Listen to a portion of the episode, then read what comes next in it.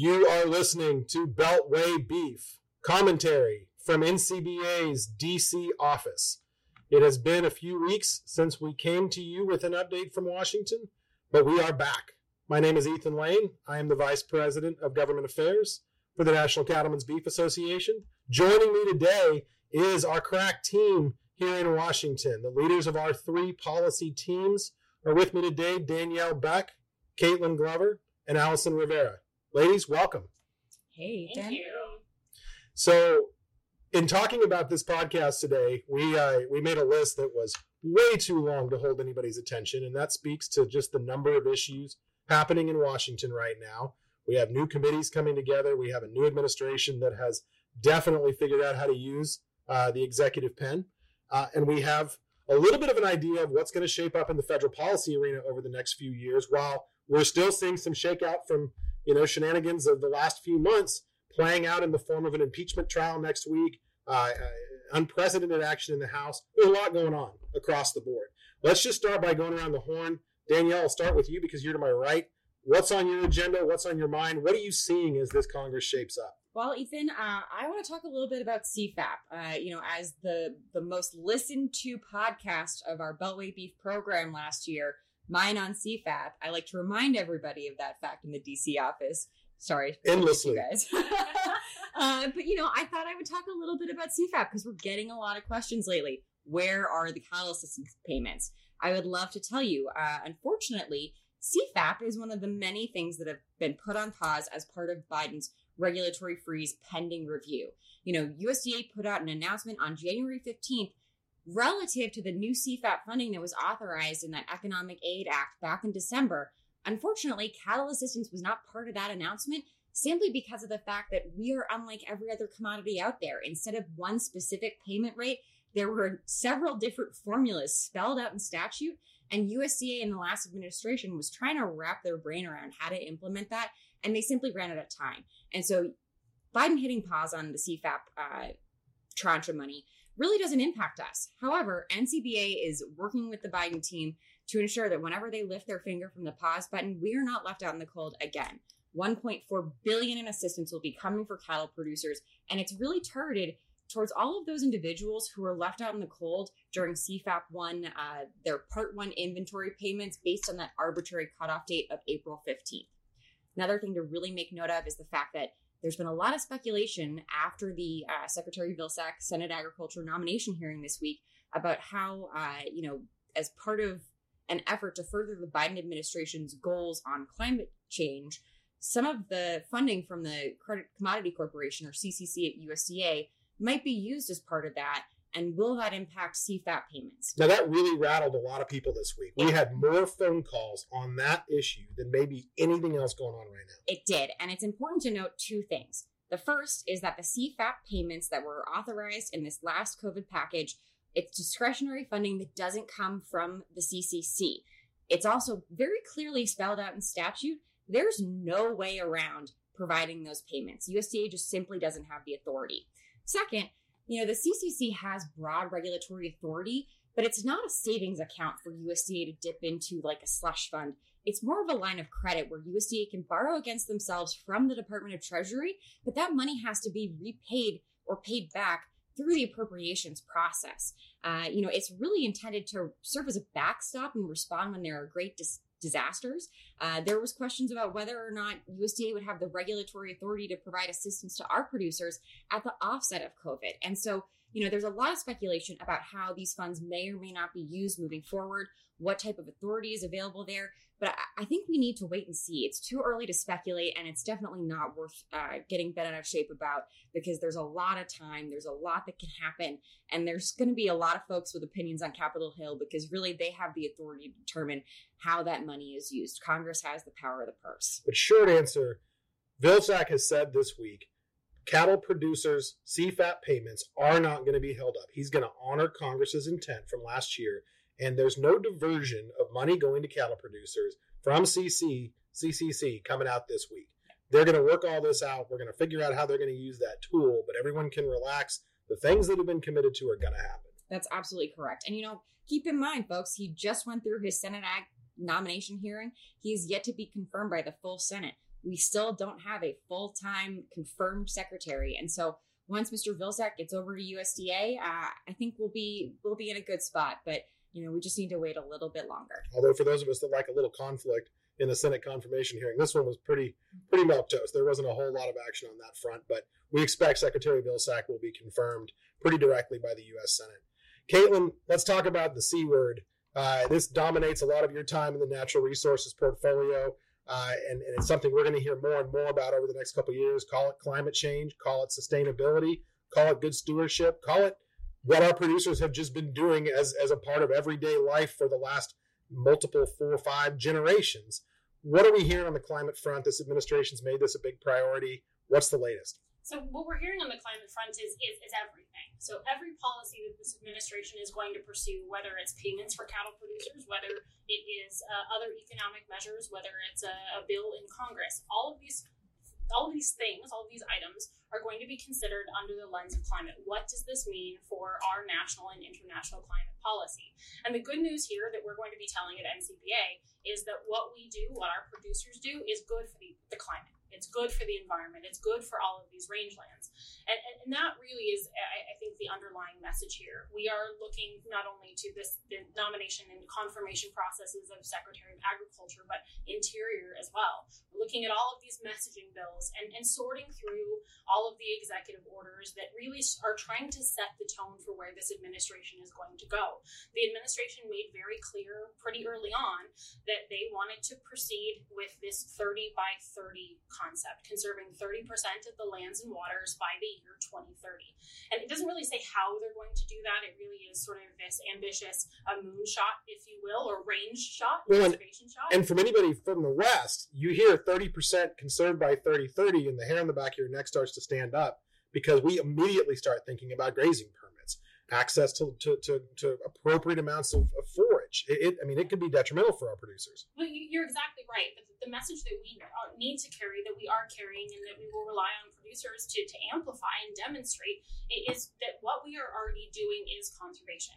When you look at the term sustainability, or when you look at the long cultural heritage that our cattle producers uh, have demonstrated and lived and continue to live every day, what you see is that conservation does not require acquisition, doesn't require the use of LWCF to buy up a whole bunch of lands.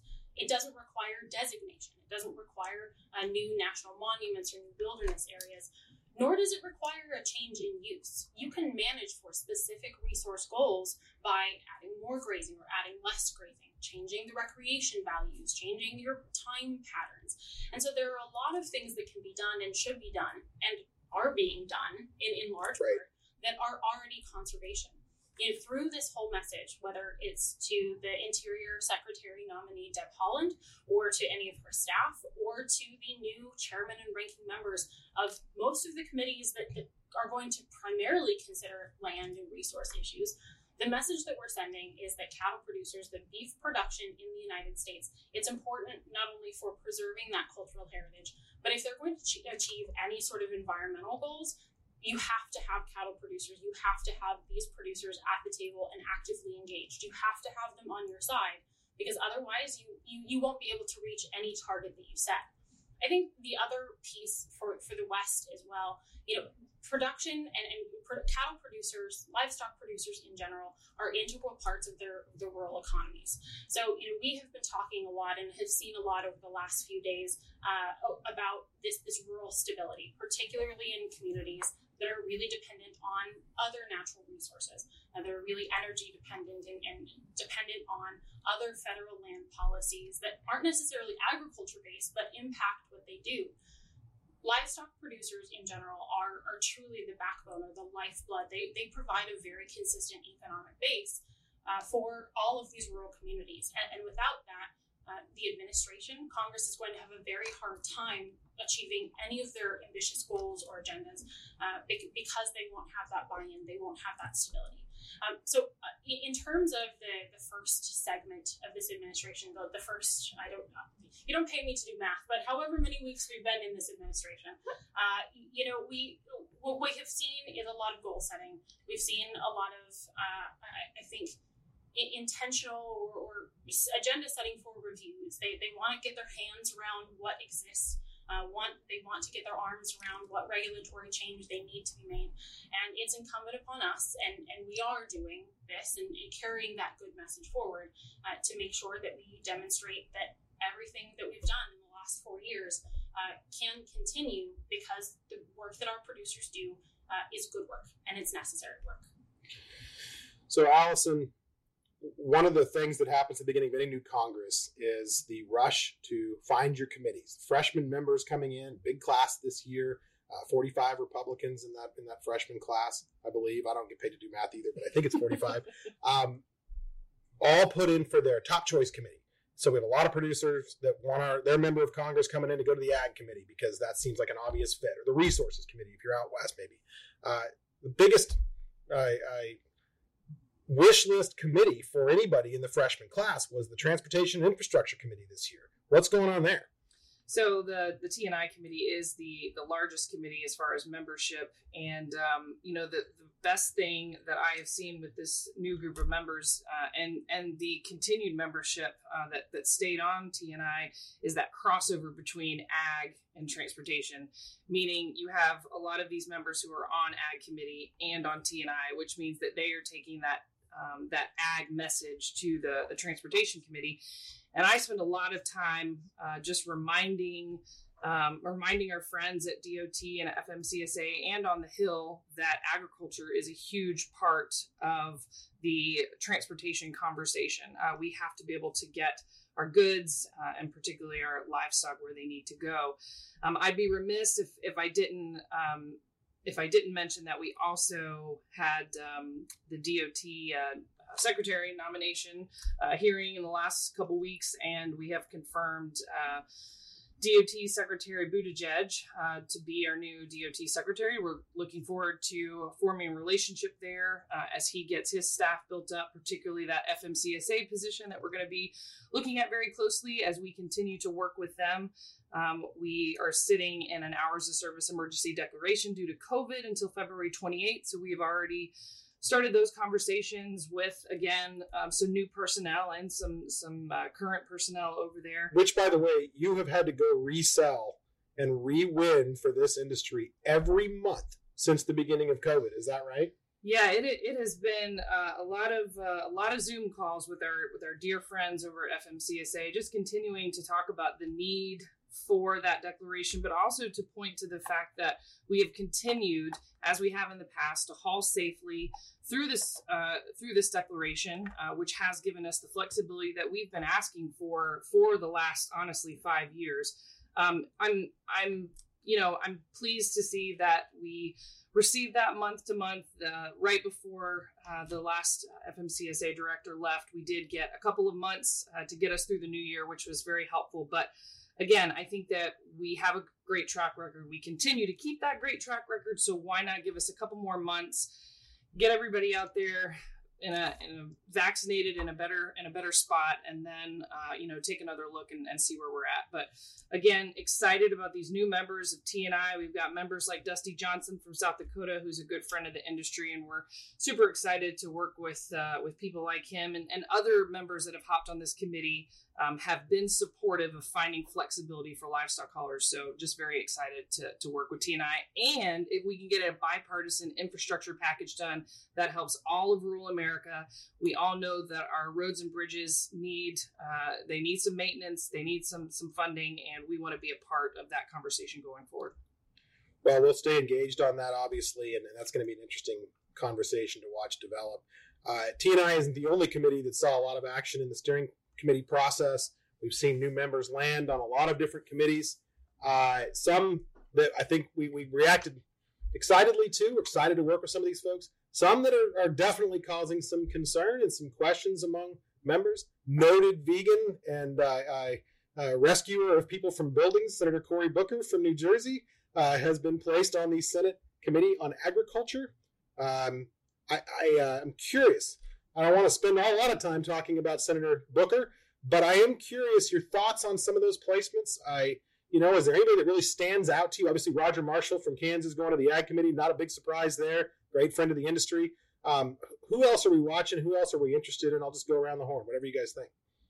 You know, less about the members, but I think it's really important that uh, every single individual who serves in the agriculture committee is attentive to their constituencies. And when we talk about the need for grassroots advocacy, sure, we live in DC, so our producers don't have to, but their voice uh, and their connection with their individual members of Congress is really critically important. And, you know, I think one of the reasons the word vegan gets a bad rap is because it's identified with individuals with rabid agendas. And so I hope that uh, you know Senator Booker doesn't choose to push this sort of vegan agenda because we know uh, there are a lot of benefits to beef, whether it's nutritionally, environmentally, uh, you name it. And uh, we look forward to having those conversations because there are a lot of opportunities there. But at the end of the day, uh, every single member of Congress and every single senator represents a diverse constituency. They want to hear from their their folks back home, and that includes the people listening to this podcast. So uh, if you haven't contacted your member of Congress to tell them the latest and how you feel about the weather down back home, feel free to do so. Well, and, you know, it's important to remember that the Ag Committee is one of the last bastions of bipartisan work in Washington. It's true. It would be unfortunate for anyone to upset that with a partisan agenda coming into that space and, and making it something other than a place where we really work to make sure we're putting a good product out for producers around the country. I think also as we look towards this 2023 Farm Bill, again, these new members are going to enter this committee and they're going to have to be able to to both sides are going to have to be able to work together to get a farm bill that works for our producers and works for agriculture. And it's going to be so important as we talk about sustainability and we talk about you know the checkoffs. And it's it's going to be very uh, interesting to just kind of see where we head in this farm bill no question about it. I'm not ready to talk Farm Bill yet. I know we're there, but it seems a little premature. I feel like we just got the last one. I'm always talking about it. It's always on my on my mind. So uh, one of the, the, new leadership I think that's really interesting from a Western perspective uh, is that we have a member from Arkansas now uh, topping the Republican side of the dais yep. on the House Natural Resources Committee. It, it, it's a little bit of a, a, diversion from where we've had the, the last few Congresses, where we had Rob Bishop from Utah um, topping the panel. But at, at least on Western issues, Westerman has really been uh, sort of living up to his name, right? Uh, he really is a Western man, uh, although he is God, that's horrible. I know, I know. Resident dad jokes here, but but in in you know, no, not as the only dad here, I'm offended. a joke by proxy or, or pun here, um, but but in, in all honesty, uh, Representative Westerman has been uh, really quite an advocate for these resource issues. Although you know, most of the public lands, the federal lands uh, within his jurisdiction or within driving distance of, of his home are national parks, um, he really is a really big advocate not only for issues like wildfire and the need to, to mitigate some of those most catastrophic situations, but also has a really healthy respect for multiple use, uh, not only the mandate on, on BLM lands, but also that doctrine on Forest Service lands as well. Uh, so, really excited to see the, the dynamic, and that's going to be a new dynamic between himself as ranking member uh, and and the chairperson of that that committee, who tends to uh, not favor any sort of, of livestock or agriculture access uh, to public lands. Chairman Grijalva has, has found himself um, in, in a position where, and has put himself in a position where he has not been friendly to the vast majority of our issues. And so I'm hopeful that we're going to be able to, to develop a little bit a more productive dynamic uh, in in the 117th Congress, uh, and and really find a, a, way where we can share uh, we, we can share some really important priorities with both sides of the dais. Uh, but even if we're not able to do that, Mr. Westerman uh, is really, really welcome at, the top of that committee. There's no question. He is a great friend of the industry. I, I can't tell you how much I appreciate him personally. He's just a great guy. It is interesting to see, you know, the last couple years have been sort of dominated by the Georgia delegation in agriculture policy in Washington. We even heard references like the Georgia Mafia used on occasion. Um, that is still, in some sense, the case. We have a new chairman of the, of the House Agriculture Committee, David Scott from Georgia um, who is going to play a key role. He has been fantastic to work with. We've already, the three of us, or the four of us sitting here, have already had a chance to speak with the chairman here in the last few weeks. Um, but now we have Arkansas coming in strong as well as a big player in resource and ag policy. It is going to be an interesting 117th Congress to say the least. Um, last night, we were handed new marching orders from our members around the country, new policy priorities for 2021. I want to make sure that we take a minute here before we exhaust our audience with this long podcast. Um, let's talk a little bit about those priorities. You know, I, I, think the first thing that I notice about this is the top line of this is really something that, that bleeds into everything we do in this office. Now, our policy focus for this year is to advocate for a business climate that increases opportunities for producer profitability across the board. I don't think there's any issue we work on in this office that isn't done with an eye towards increasing our producers' bottom line. But let's talk a little bit about what that is this year. Ongoing COVID 19 recovery. Obviously, that's dominated all of our agendas in the last uh, 12 months. If we think back to a year ago, we can only imagine what was to come uh, in, the, in the last year. We're going to keep working on that. I mean, food safety is going to continue to be an issue, worker safety, packing capacity, but also improving that business climate for producers around the country. Alternative proteins, Danielle, what's going on there? Are we gonna the, are we gonna get this wrapped up this year? The fight against fake meat continues. Uh, you know, we will be working uh, to ensure that the MOU between USDA and FDA on uh, lab grown cell culture products is maintained in this administration, and that uh, as USDA and FDA move forward on labeling practices for these new novel products, uh, they make the right decision in terms of how to you know appropriately differentiate them from real you know conventional beef in the grocery store. And we'll be still working to see FDA take enforcement action against plant products.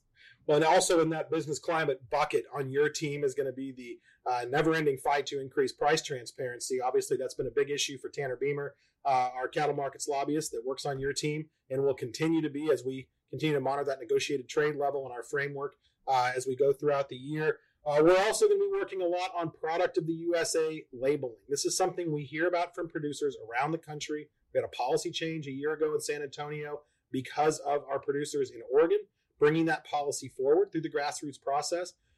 Seems like there's an opportunity now. Secretary Vilsack in his confirmation hearing talked about the fact that you know the MCOOL of old doesn't meet that WTO compliance standard. Everyone, regardless of party, in that hearing agreed that WTO standard is what it is. So the secretary is open to ideas. Where do we go from here in beef labeling and making sure that what's on that package meets that consumer expectation, but also adds to that producer profitability we keep talking about? Listen, labels matter, and it's really critically important that uh, consumers are provided with enough information to make informed purchasing decisions. And so, you know, when it comes to labeling uh, writ large for the beef industry, I think our focus needs to be on value additive voluntary labels. You know, what we see right now, it just doesn't work. One, because it doesn't provide consumers with enough information, but two, because it doesn't actually deliver any benefit back to our producers. And so we've got big plans. I don't want to give anything away, but this is an issue we've been working on for well over a year now, Ethan, and I'm pretty excited to see what's going to happen in just a few short weeks because we've got big things planned. There's a great opportunity ahead of us, and, and we're going to seize that. Excellent. Appreciate that update.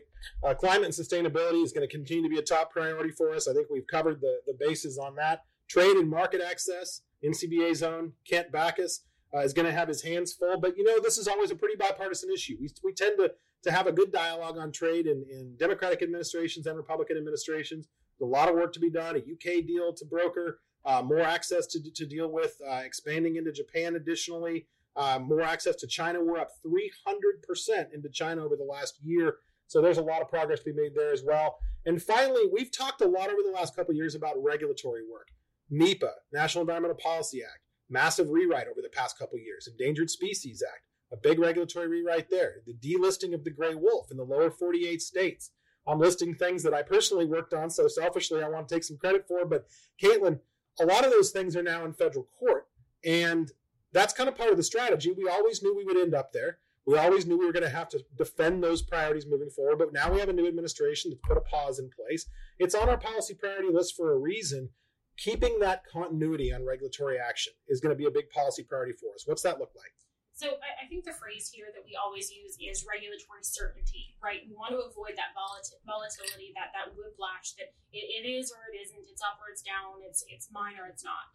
And and for producers in the West, this is a this is a really familiar um, this is a really familiar notion. Whether we're talking about the Endangered Species Act or what they can and cannot do within the permits, but what we've really seen over the last four, eight, really last ten years is sort of that encroachment to the east that those private lands impacts um, and so when we're talking about what regulatory certainty looks like over the next years, you're, you're exactly right. This is going to have to be defense uh, of litigation and defense of the administration for places where they, they need um, some help defending the rules that they wrote.